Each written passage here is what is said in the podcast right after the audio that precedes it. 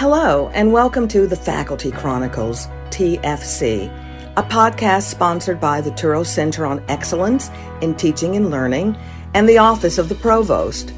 Your TFC podcast hosts are me, Professor Gina Bardwell, and Dr. Elizabeth Uni. Across academic disciplines, Touro faculty are producing great work, and the Faculty Chronicles wants you to hear all about it. TFC podcasts will highlight faculty chatting about their favorite project in research, teaching, learning, science, medicine, technology, and so much more. So let's get busy building community, connection, and continuous conversation Touro wide. Our next Faculty Chronicle guest is on deck waiting to chat.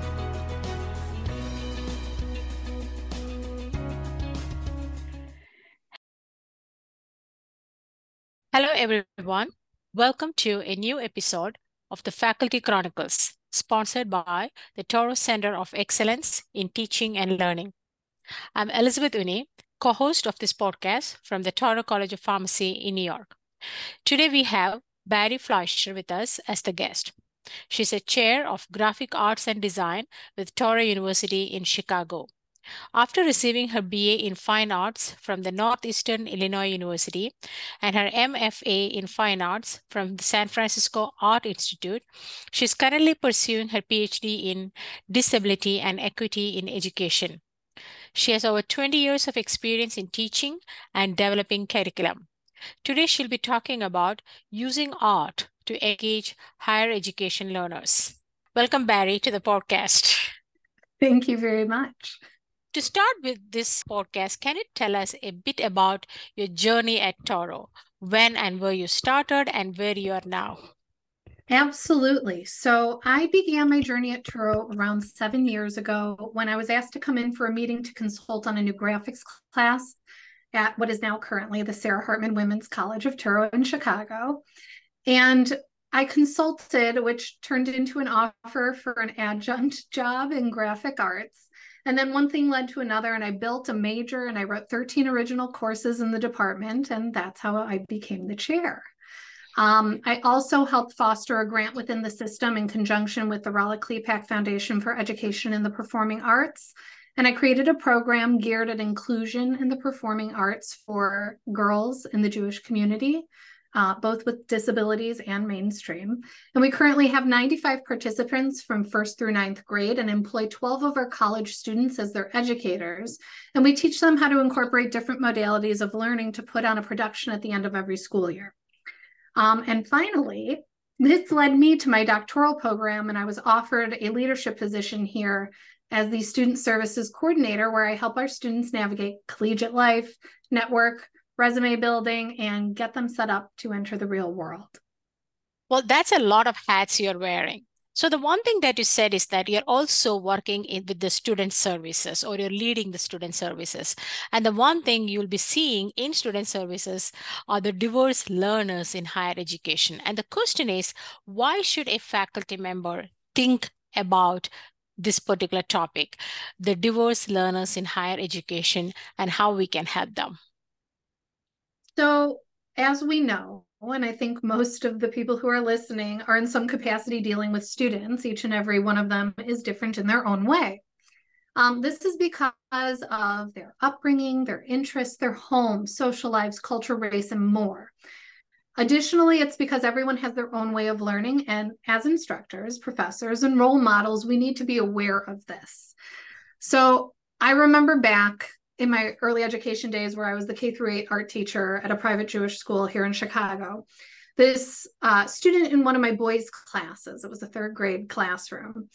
Um, I remember him, you know, since he was in first grade, we worked together. And as he aged, symptoms and issues became more apparent. And eventually he was diagnosed with ADHD. And I remember sitting down in these meetings with teachers and hearing how they spoke of the student looking at him as just the label of his disability rather than what his ability really was.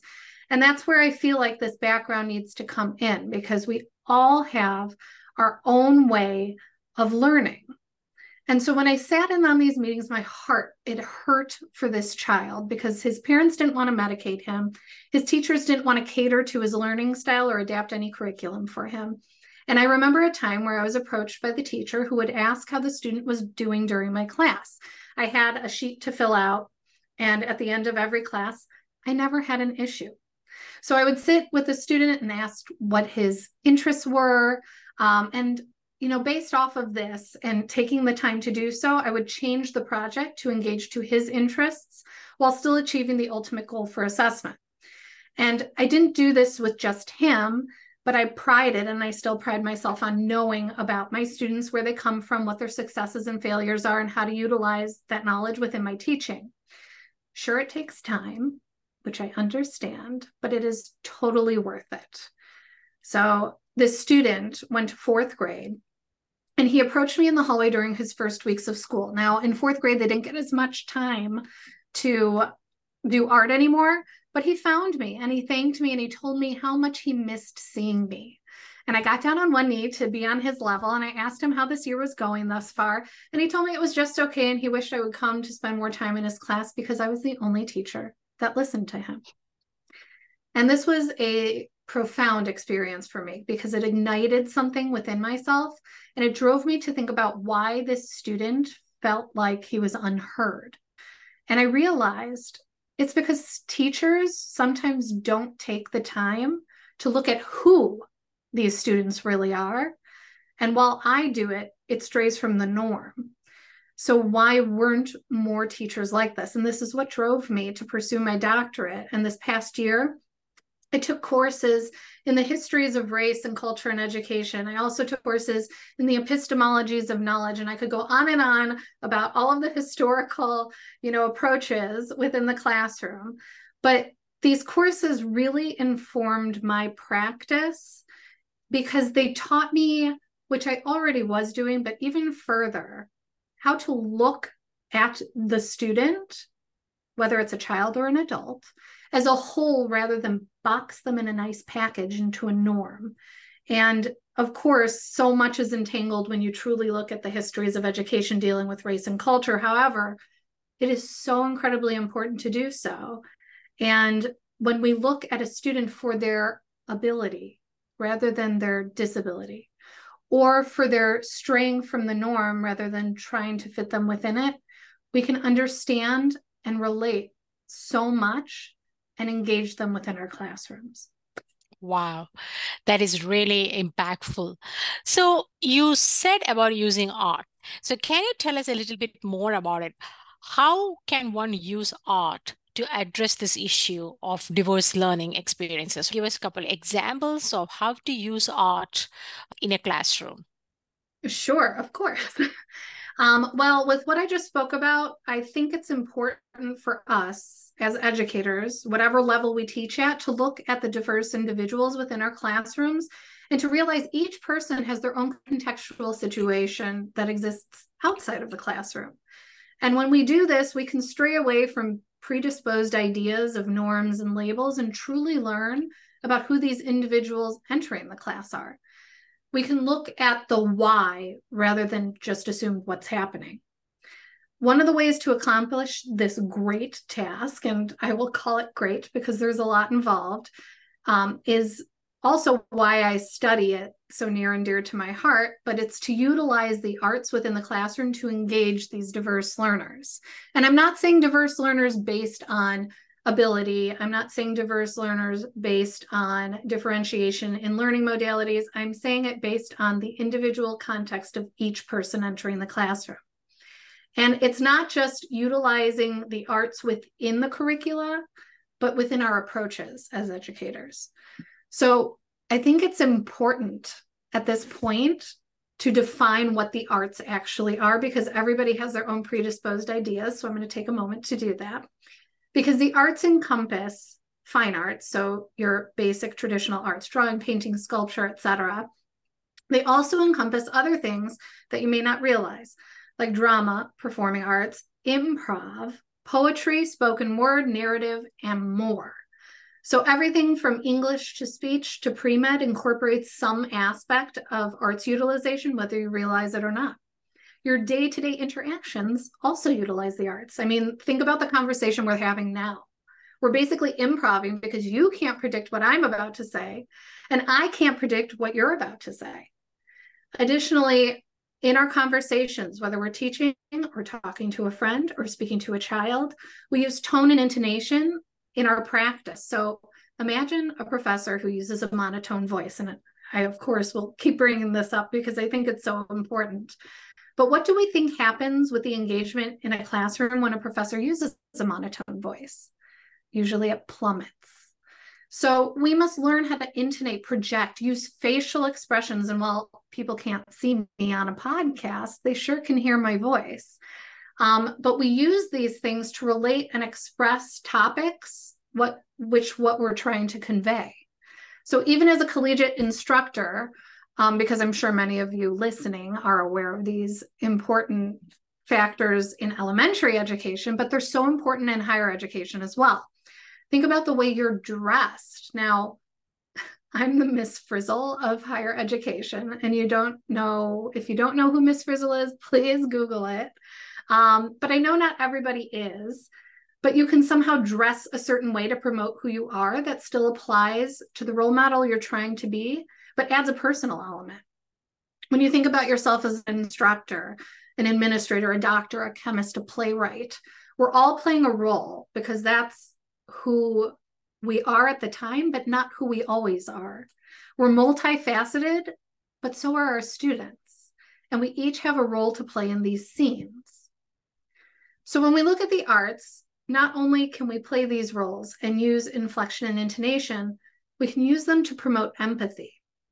So we can use a project, for example, let's take an English course to describe a situation or somebody's background within a qualitative narrative and we can skew the project at hand to better understand our students' relationship to material. Let's say we're reading a historical novel about race, and then we ask our students, rather than recalling the story itself, to relate it to their own experience. Not only will we as instructors be learning about our students, but the students can utilize critical thinking skills to relate to the material being taught and apply it to a real life context it doesn't just apply to English, it doesn't just apply to the arts. We can think about it in other capacities like pre med. So, for example, as future doctors and nurses, individuals within your classroom will need to learn bedside manner. At least I hope they will need to learn bedside manner. So, utilizing the arts is important for this. You must learn how to express empathy, even when you take away words. So, with your body language, with your facial expressions. And once you start creating the discourse with your tone, you can also utilize the arts in something called a flipped classroom dynamic. So think about if you gave a topic, just a general topic to your class, and asked them to create a project in their own subjectivity and manner, what would come out from it? What would we learn about our students from looking at this, and what would they be able to learn from each other? Now, I'm of course not saying that you give complete free reign to your class because that is not the goal here. But goals and assessments are necessary. And if you're clear in your delivery of exactly what you're assessing on, if you give the student the power to relate to the curricula, you're allowing them to critically and contextually think and to process in their own unique and individual ways based off of their context. And we can learn so much about other people when we do this. And it also allows for the students to be seen and heard in ways that written and testing assessments don't. It provides both intrinsic and extrinsic benefits. I mean, I could go on for hours about alternative assessment modalities, but that's not the purpose today. But when we engage our students in the arts, whatever concept we come up with, we're learning about the contextual situations, races, genders, cultures, and individual nuances that make up these people. We're not just looking at them as another person on our rosters, but we get to know them and who they are. And in turn, they'll want to work harder because it shows that we care as instructors. Wow. When you first started talking, I was just thinking, well, I don't know art, but I think you explained it very well uh, using your voice or using the facial expressions, uh, bringing a personal element to the class. You're actually using art in the class. But again, for the listeners who are listening to this, they may still not be very sure about how to use it. Are there any resources or TED Talks or anything that they can go to listen to it? Or is there any book that they can read about it to get a little more understanding about how to use art in their classroom? Anything that you can recommend? I have tons of resources and I can give just a few at the end, but I think it's important to realize not everyone's trained in the arts, but it's also important to realize that you don't have to be because some of the arts that you incorporate are part of being human. So, as I said before, you know, using facial expressions when you engage with your students rather than keeping the same demeanor. I understand boundaries, but we're humans too. You can use inflection when you speak and not bore your students with a monotone voice. Um, side note, did you know that musicality, or in this circumstance, intonation sets off a different part of your brain, which retains more information? I mean, that's pretty cool. Mm-hmm. And just by inflecting your voice, you can incite that within your students. And within your presentations, your PowerPoints, your lectures, throw in a funny slide with a meme. Why? Because it shows that you can relate to them on a different level. Memes are the new thing. Throw in a funny comic or an image that contextually relates to the material you're learning insert a joke within your chemistry lecture. I mean, I have so many of them I could say right now, but I'm going to save everybody from my dad humor today. So be very grateful about that. Um, but we have lives both within and outside of the classroom, and it's important for them to know a little about us as well. After all, we're spending so much time with one another. I mean, ultimately, there needs to be this built up relationship between you and your students, or you and your patient, or you and your parent or child, or whoever you're dealing with. And you might be sitting there asking, well, how can you do this in a hall with 500 students? But you can. By doing what I stated previously, it makes your students understand that you are a person. You can give them specific examples relating to your lecture that contextually apply to you or contextually apply to them in order to promote that better engagement. You're going to realize that not every student walking through the door is the same. Maybe somebody comes from a different cultural background, their bus, didn't eat breakfast that morning. Whatever the situation is, you are there to make them feel welcomed and provide a safe environment for learning that is open and welcoming and basically incorporates all the contextual backgrounds and situations from where they come from and by promoting that, you too are human will help build that relationship. So, in terms of resources, there are there's this book that I absolutely love. It's called Barrier Free Theater, and it was written by Sally Bailey. Um, she's uh, she got her PhD from Kansas State University. And um, I actually went there for a brief moment during my undergrad. So I feel like I relate to it a little bit more. Um, but it is all about utilizing the arts to be more inclusive of different abilities and different styled learners. And while it does speak specifically about theater, you can use your critical thinking skills and you can apply them to your classroom. Um, there are tons of TED Talks. I mean, if you go to TED.com and then, you know, type in uh, utilizing the arts or alternative modalities of assessment, I just wrote a giant paper on alternative alternative modalities of assessment um, utilizing the arts there's so many resources even on google scholar that you can take these instances these concepts and apply them to your classroom, to your practice. It doesn't just be about the arts, it's about the relationship of the arts and how you can engage these diverse learners in your classroom to better reach them. And the engagement is not just about them participating, it's about them creating an atmosphere to become more of a community in your classroom and to understand about one another and then relate it back to the material you're teaching. Wow, that is that's um, very powerful, you know, to be a community of learners and understand each other, learn from each other, and along with that, learn the material. So that's very, very powerful. Listening to all these things, the one thing that's going through my mind is that one of the things that we keep hearing these days, especially for faculty, is burnout. Right? We're hearing a lot about uh, lack of work-life balance. Everybody is working a lot. So in an era like that, when we are going through this stage of burnout and work-life balance issues, how will you encourage faculty to stay connected first with themselves and then with their students? what strategies do you think we can use?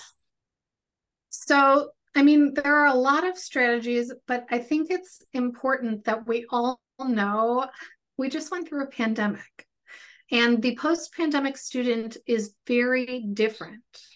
So we can look at things like truancy, defiancy, disrespectfulness, disengagement, mental health issues, which I'll come back to because that's a whole other subject, but willingness to participate, interpersonal skills, social awareness, and communication skills.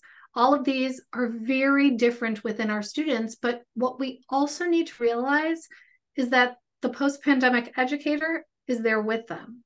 So when we look at the students as having detriments, what we're doing is we're really missing the mark. We're scheduled to the max, balancing a million things, and we're burning out quicker than ever before. So I feel like it's so important to be honest with yourself, but I also feel like it's so important for you to be honest with your students. And while I'm definitely not saying like tell them everything or just hand out A's to everyone that walks within your door. I'm saying to look at the context of someone before passing judgment, and yourself included. So within my practice, I promote and advocate for mental health. I encourage students to visit the school counselor, and this is both as an educator and as the student services coordinator, um, or to consult an external therapist. And I use within my practice, both inside and outside the classroom, I use arts as a way to process. So if I see a red flag in my classroom, I'll see what I can do within the next project, worksheet, presentation, whatever it is, to use the arts to accomplish this task, because not only is it going to help the person process the information, it can help process any anxieties, any depressive episodes that come out of it. I'm not saying I'm completely trained in this area, but I have been working in this for many, many years. So I know what these red flags are, and I also know how to manipulate the material within my classroom. And it doesn't come easy, it takes time. But ultimately, if the students see that you're a human and that you're expressing care or concern, they're going to connect with you better, which creates a whole new classroom dynamic and an open discourse where people can relate to the contextual experiences of what is happening, both within and outside the classroom. It also helps promote better interpersonal relationships with each other that are important to student success. So while we all want to be successful, sometimes we need to take a step back and assess where we are to better grasp at what we're capable of and sometimes, as their role models, which is what we are as their instructors, it's our job to inform them that we understand. And I'm sure we've all been there at one point or another, but we understand. And we too are human. Burnout is real. And if we're honest about it, which I am with my students, it builds these relationships to promote a better learning environment. Wow. That is quite some amount of information that you gave us on a topic of using art in the class, um, whether it is an English class or whether it's a medicine class, it does not matter. We can use it in any kind of curriculum as long as we put our focus and energy into it. Bari, thank you so much for this wonderful talk. I'm really hoping um, the listeners will reach out to you probably and get some more ideas and tips and strategies to see how you're using these things. Once again, thank you so much. And thank you so much, Elizabeth, for having me. This was absolutely amazing. Thank you. Thank you to all our listeners. Signing off, Elizabeth Uni, your podcast host. Until the next episode. Thank you for tuning in to the Faculty Chronicles, TFC, Touro's podcast featuring the projects and work of faculty throughout the Turo College and University system. TFC is sponsored by the Office of the Provost and CETL, the Center for Excellence in Teaching and Learning. We hope you like what you heard and will keep listening. So join us next time on the Faculty Chronicles as we highlight and share faculty achievements that build community, connection, and continuous conversation.